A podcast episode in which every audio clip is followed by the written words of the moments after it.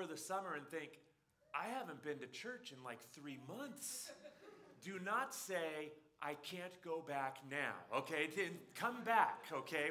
We understand. You got to get out and hike and fish and camp, and hunters will be hunting in the fall. So we understand. You got to get out and enjoy nature. We always love it when you're here. We understand and miss you when you're gone. But in September, come back, okay? That's our summer announcement. So part 39 of this lesson series, looking at the story of the Bible. We started back in August with creation, and then the fall, and the first prophecy in the entire Bible, God saying to the serpent, I am going to send the rescuer. I'm going to send a descendant of the woman's, and you will hurt him when you strike his heel, but in so doing, he will crush your head. And then we watched as the Old Testament set up the coming of the rescuer, and sort of showed us what he would do and what he would be like, and the heart of God. And then we get to the Gospels, where the rescuer has arrived and he lives out his life. And then on the cross, we saw the great rescue accomplished. With the resurrection, we saw it guaranteed or sort of verified that, look, he's alive. It was just a strike to the heel. It wasn't a death blow. And then we looked at this strange 40-day period where Jesus sticks around after his resurrection. Well, today we are to the ascension. And I used to always think, what is the ascension? I don't know if you remember the TV show, The Jeffersons. I always thought the ascension was like that. He's just moving on up, right, to the sky. And that it was just a change of address for Jesus. But what I've learned over the years is, no, it's a whole lot more than that. It is a whole lot more than that. It is a detonation of everything that he came to do, that he could only do when he was physically present, sort of, that now, because of the ascension, that all of those roles, all of those things that he came to do, they are detonated, not just globally, but cosmically and universally and dimensionally, if you want to look at it that way, in every way that you could possibly imagine. And during and after the Last Supper, John records this long set of Jesus' teaching. Actually, the longest continuous set of Jesus' teachings that there is in the entire Bible is found in John 13, 14, 15, 16, and 17. And in John chapter 16, he doesn't just talk about his impending death. He also talks about what will happen later. And in John 16, verse 7, he says, it's best for you that I go away, because if I don't, the Spirit won't come. But if I do go away, then I will send him to you. Now, they didn't understand that. They didn't understand what that meant. We still are trying to wrap our brains around exactly what it means that the Spirit has come, and because of that, things like this that Jesus said actually can be true. Right before he gets brought up, taken up into heaven, ascends to his throne. Right before that, he says this in Matthew 28, verse 18. He says this to his disciples. He says, I've been given all authority in heaven and on earth. Therefore go and make disciples of all the nations, baptizing them in the name of the Father, the Son, and the Holy Spirit. Teach these new disciples to obey all the commands that I have given you, and be sure of this, I am with you always, even to the end of the age. Now, I don't know about you. I spend a lot of time looking at the stories in the Bible and wondering, what must that have looked like? Because the gospel writers, they just kind of he fed 5,000 people, and that's just men, probably more like 15,000 when you add in the women and the children that were there. 15,000 people with 2 fish and 5 loaves of bread. What must that have looked like? Right? And I wondered the same thing with the ascension. What must this have looked like? One of my favorite things about the Bible movies that they make is these different producers' and directors' ideas of what it might have looked like. And the better that special effects get, the more impressive these different possibilities become. Let's watch this.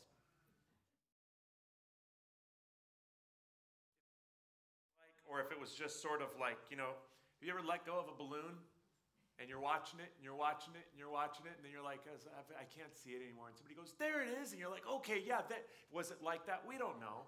We have no idea, right? I liked the movie Risen. I don't know if you've seen that. It's about the centurion who carries out the execution of Jesus, and then when all of a sudden the rumors start flying that the tomb is empty, and indeed the tomb is empty, he's put in charge of sort of the detective to try to find Jesus. And he does, but it's not a dead body like he expects, and he's kind of blown away. Anyway, a great movie, but when they show the ascension there, it's kind of neat because Jesus walks towards that light, he turns around and looks one final time, and then steps into that bright light, and all of a sudden it's like there's this boom, this wind just sort of almost knocks him down.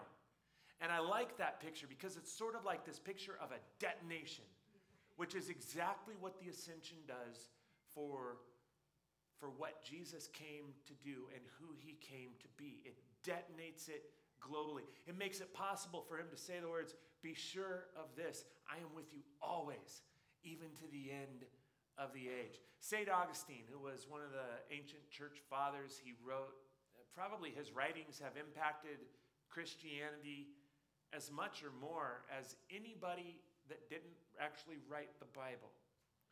And he wasn't just a great philosopher and theologian and thinker. He loved Jesus. He didn't grow up in church. He grew up as a pagan, and there was a day that came where he just fell in love with Jesus. And so he decided he needed to really know who this guy was. And he wanted, I guess what he would do when he would read the stories, especially in the Gospels, is he would insert himself into the story, standing there with Matthew and John and Peter and all them. And when he pictured what it must have been like at the ascension, he wrote this. This is one of the coolest things I have ever read. He said, as we watched Jesus taken up into heaven before our very eyes, we turned crushed and frightened and alone, only to find he was in our very hearts. And that's what the ascension does. It detonates Jesus' presence, not just on this earth, but throughout this, the galaxies, the universe, the cosmos, the dimensions, everywhere that a human being could possibly go, Jesus is there too.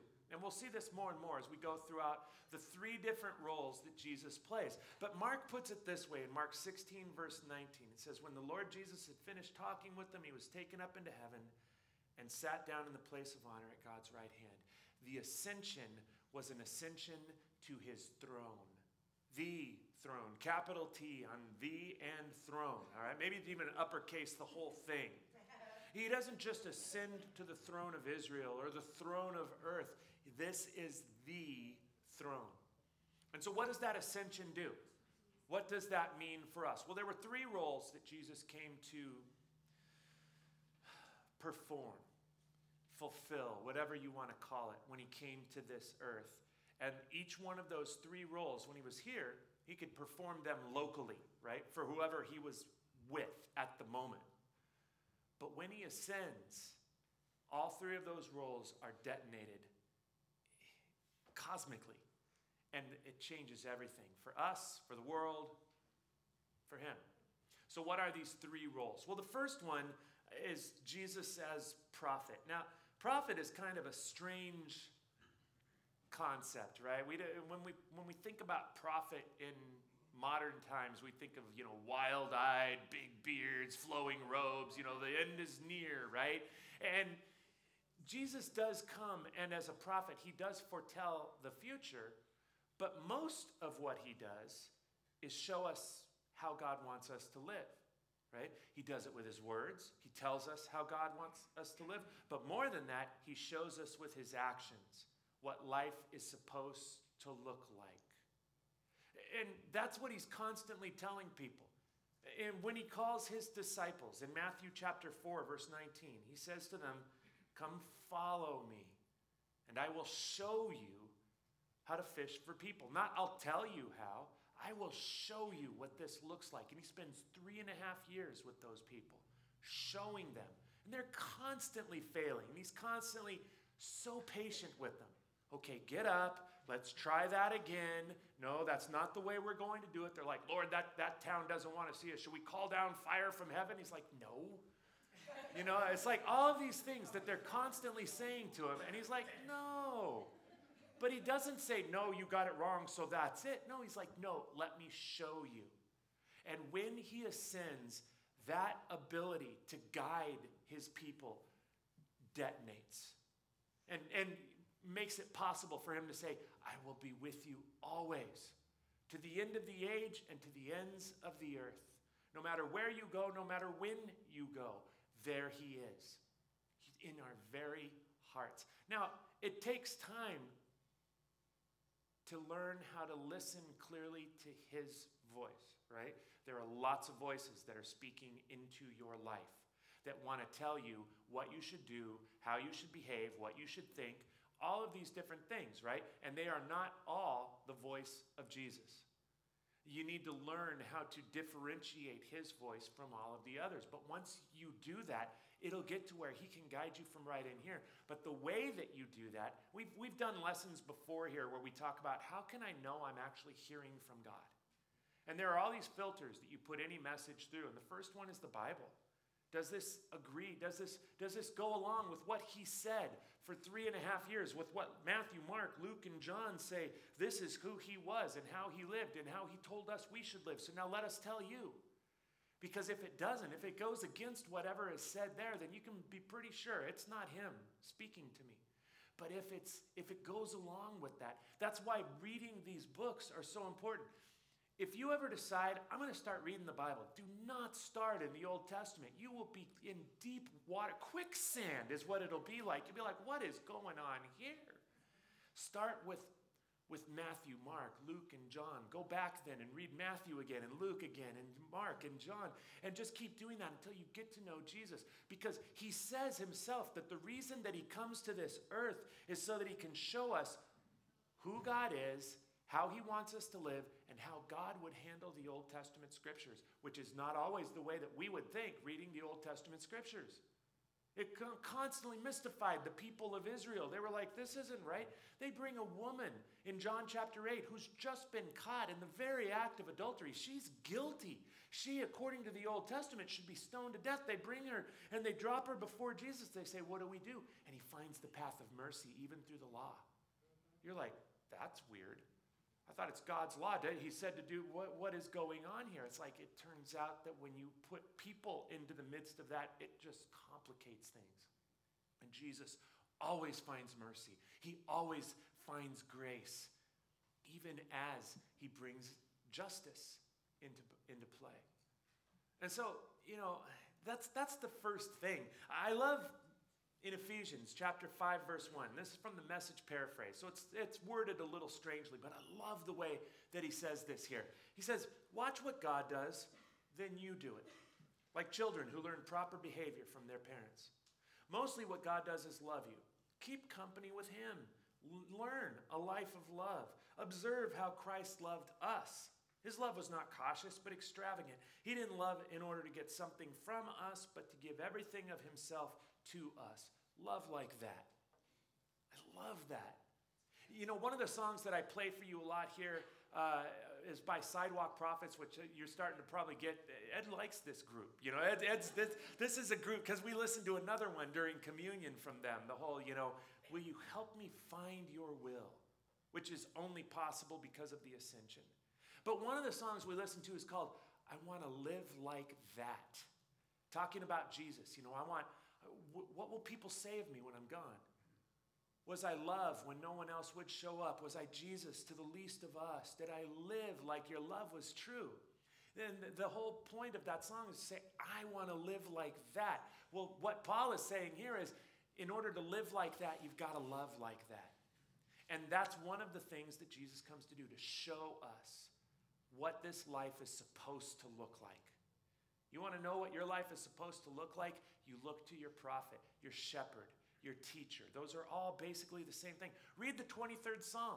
The Lord is my shepherd, and because of that, I have everything I need. And then you start seeing what this shepherd, which is basically for a sheep, what a prophet is for a human, The shepherd makes sure that the sheep lie down when they're supposed to, that they get up when they're supposed to, that they go the right direction, that they stay away from the dangerous spots, that when they do end up going through the dangerous spots, the shepherd is right there with them, and that the shepherd is preparing a place for the sheep, that one day when we have our own sort of little mini ascension, the shepherd is there through every bit of it. That's the first role that Jesus comes to fulfill, and the first role that is detonated at the ascension. The second role is Jesus as priest, because see, here's the problem. At least it is in my life. Maybe you've noticed this in your own life. Even when I want to do what Jesus wants me to do, I'm not always successful at that. I blow it a lot. I fall down a lot. And thank God that the Gospels show just how ridiculous the disciples could be. Because I look at that and I'm like, that I can identify with. That I get. So what happens when the shepherd tells us this is how you should live and I fail? Well, there's this second role. Jesus as the priest. And in the Old Testament, a priest was a go-between, an intermediary between the people and God. The temple, it turns out, was a perfect representation, physically speaking, I guess not perfect, but it was a representation, physically speaking, of the way things are in heaven. And the temple was separated. People couldn't even get inside the temple. They could only get so close, normal people. Any priest could go inside the first chamber of the temple, which was called the holy place, but there was a big curtain, a big veil that separated the second chamber that they called the most holy place. Only the high priest could go in there, and only once a year.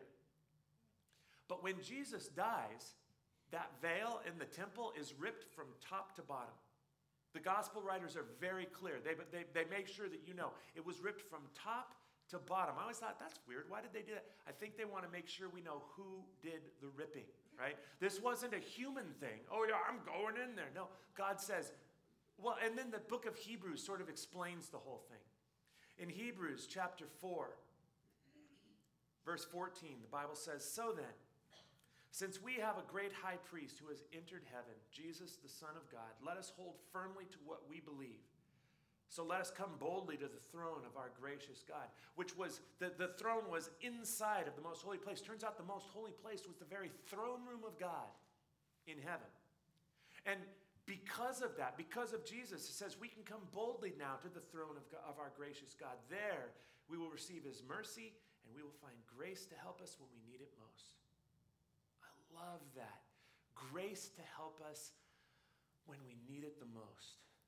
That's the role of the priest, right? If you read through the Old Testament, the people didn't like the prophets very much because the prophets were always like, you're going the wrong way. You need to go a different direction, right? I mean, nobody wants to be told, hey, you're doing it wrong, right? Nobody likes that.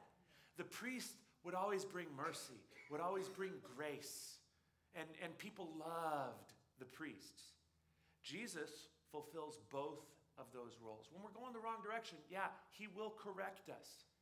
But immediately then, he also brings us right into the throne room of God where we will receive mercy and the grace we need when we need it the most. In 1 John chapter 1, verse 7, John puts it like this. He says, if we are living in the light, in other words, if we're walking with the shepherd, if that's our goal, not perfectly, but if that's our goal, if we are following in his footsteps, then if we're walking in that light, as God is in that light, then we have fellowship with each other, and the blood of Jesus, his son, cleanses us from all sin. Now, that word, which is actually a phrase in English, cleanses us from all sin, is an interesting word in the original language. It's this strange verb that means it's an ongoing and continual process. If you were going to read this literally, for what it literally says in the Greek language, it would say, the blood of Jesus, his son, continually and perpetually cleanses us from all sin. It's like, what's he trying to say there? Because he could have just said, cleanses us from all sin, right? It just sort of like, it happens, you know, as we sin, then, you know, it's like, but he's making a point here, I think. I always thought, well, what does that look like? What does that mean that he's perpetually, continually cleansing us from all sin? I remember watching the Karate Kid one time, the old one, right? And I don't know if you remember the costume that Daniel wears to the costume party, but it was like he was dressed as a shower. Go ahead. I think I got a picture. Yeah, it's a bad picture. I don't know if you can tell, but it's like he's wearing the shower curtain and there's this shower head that's sort of hanging around him. And everywhere he walks, the shower head is over the top of him. And it's like just tinsel coming down, but it's supposed to signify he's taking a shower everywhere he goes. And that's the picture that I think John is trying to give us. If we're in that light, then when is it that the forgiveness happens? Is it when we think to go, oh, Lord, forgive me for that? But what happens if we stub our toe on the side of the road and say a word that maybe we shouldn't say as we fall into the road, and then boom, a bus runs over us before we get a chance to be like, oh, Lord, forgive me for that? I used to would have thought, well, you're just out of luck because you didn't ask for forgiveness before you fell, before that bus just splattered you, right? But John's trying to give us a different picture. He's saying you can relax. It doesn't mean you don't have to ask for forgiveness. It doesn't mean that you don't have to confess, but you can relax because we've got this priest who came and paid the price that we could never pay, to pay a debt that we could never pay, so that we could share in this reward that rightfully belongs only to him. So you've got Jesus as prophet who tells us where to go. You've got Jesus the priest who, when we mess up, is there to forgive us and to pick us up and to dust us off and say, let's try that again. But then number 3, you've got this third role that Jesus performs, and that is Jesus as king. Now, what exactly does a king do? Especially a king that is also a priest, that is also a shepherd. What does that even look like? And it turns out, trying to figure out what a king does is sometimes extremely confusing. That's why you bring religion into it, and it just makes things even more confusing. And you look at Jesus, you're like, okay, he's the king, he's the priest, the high priest, and he's the shepherd. And he's even more than that. But these are the 3 main ones that you see throughout the Bible. And the book of Acts, which we're going to start next week, looking at the birth of the church and then sort of the early history of what does the great rescue look like now? What is my part in the great rescue? That basically focuses on Jesus as the prophet. The book of Hebrews focuses in on Jesus as the priest. And the book of Ephesians focuses in on Jesus as the king. And this is one of the things that Paul says in Ephesians about the king. It says, this is the same mighty power that raised Christ from the dead and seated him in the place of honor at God's right hand in the heavenly realms. Now he is far above any ruler or authority or power or leader or anything else, not only in this world, but also in the world to come. God has put all things under the authority of Christ and has made him head over all things for the benefit of the church. And the church is his body. It is made full and complete by Christ, who fills all things everywhere with himself. You could spend all week just thinking about that one passage of Scripture and thinking, what does that even mean?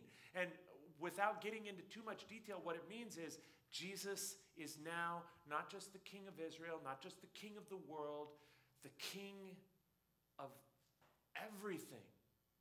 But see, the great thing about him is he's not like a lot of kings that just take advantage of that power, right? And he won't force you to do things the way that he wants you to. He invites, he guides, he leads as a shepherd.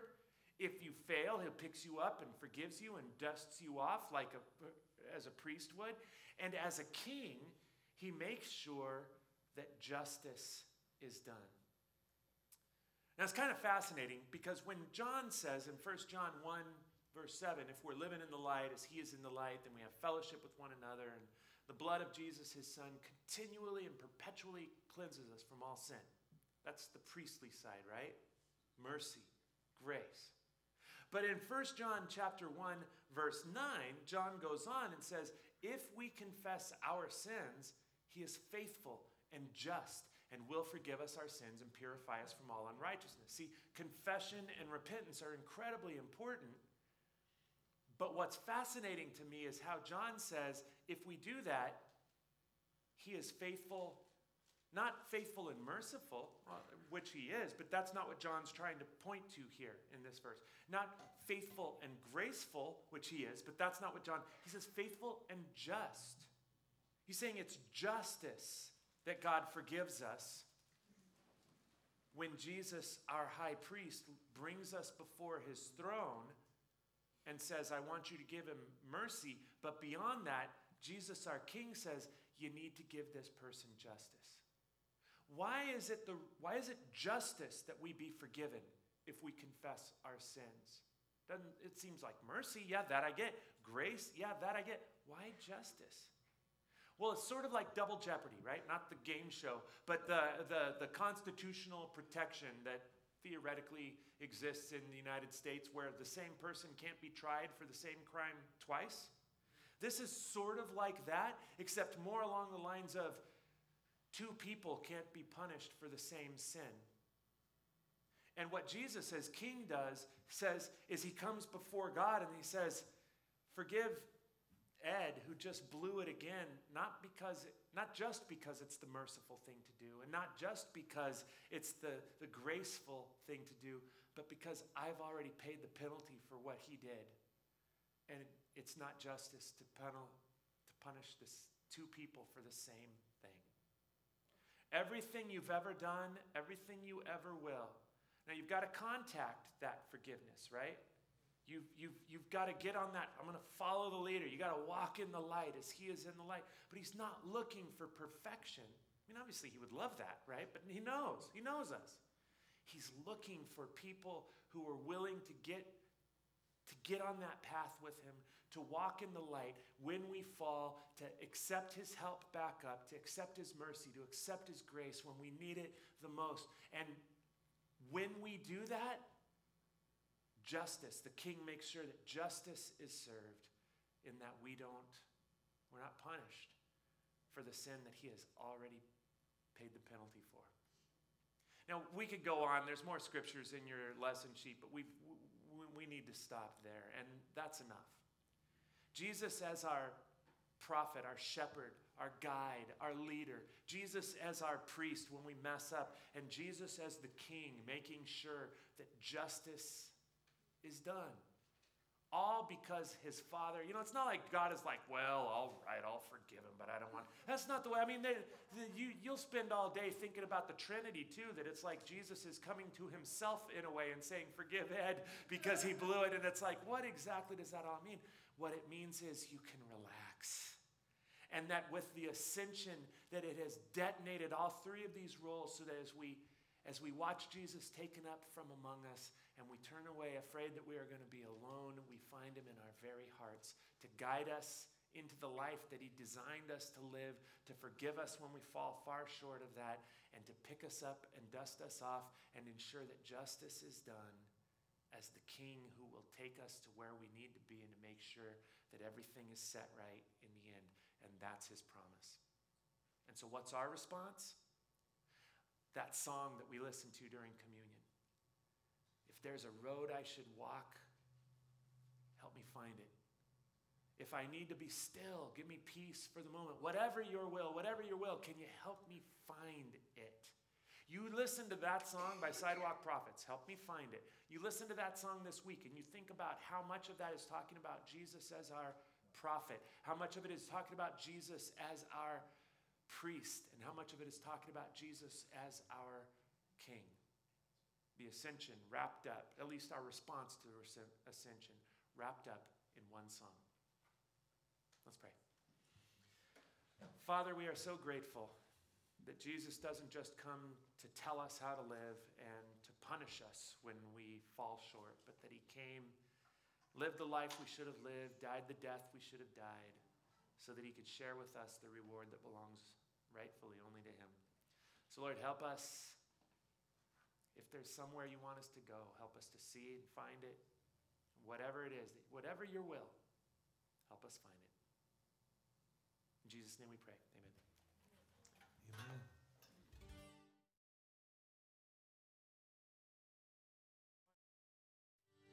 Amen. Holy be a God like you could be worthy of my praise and all my hope and faith. To only a King of all kings do I bow my knee and sing and give my everything. To only my Maker, my Father, my Savior, Redeemer, Restorer, Rebuilder, Rewarder.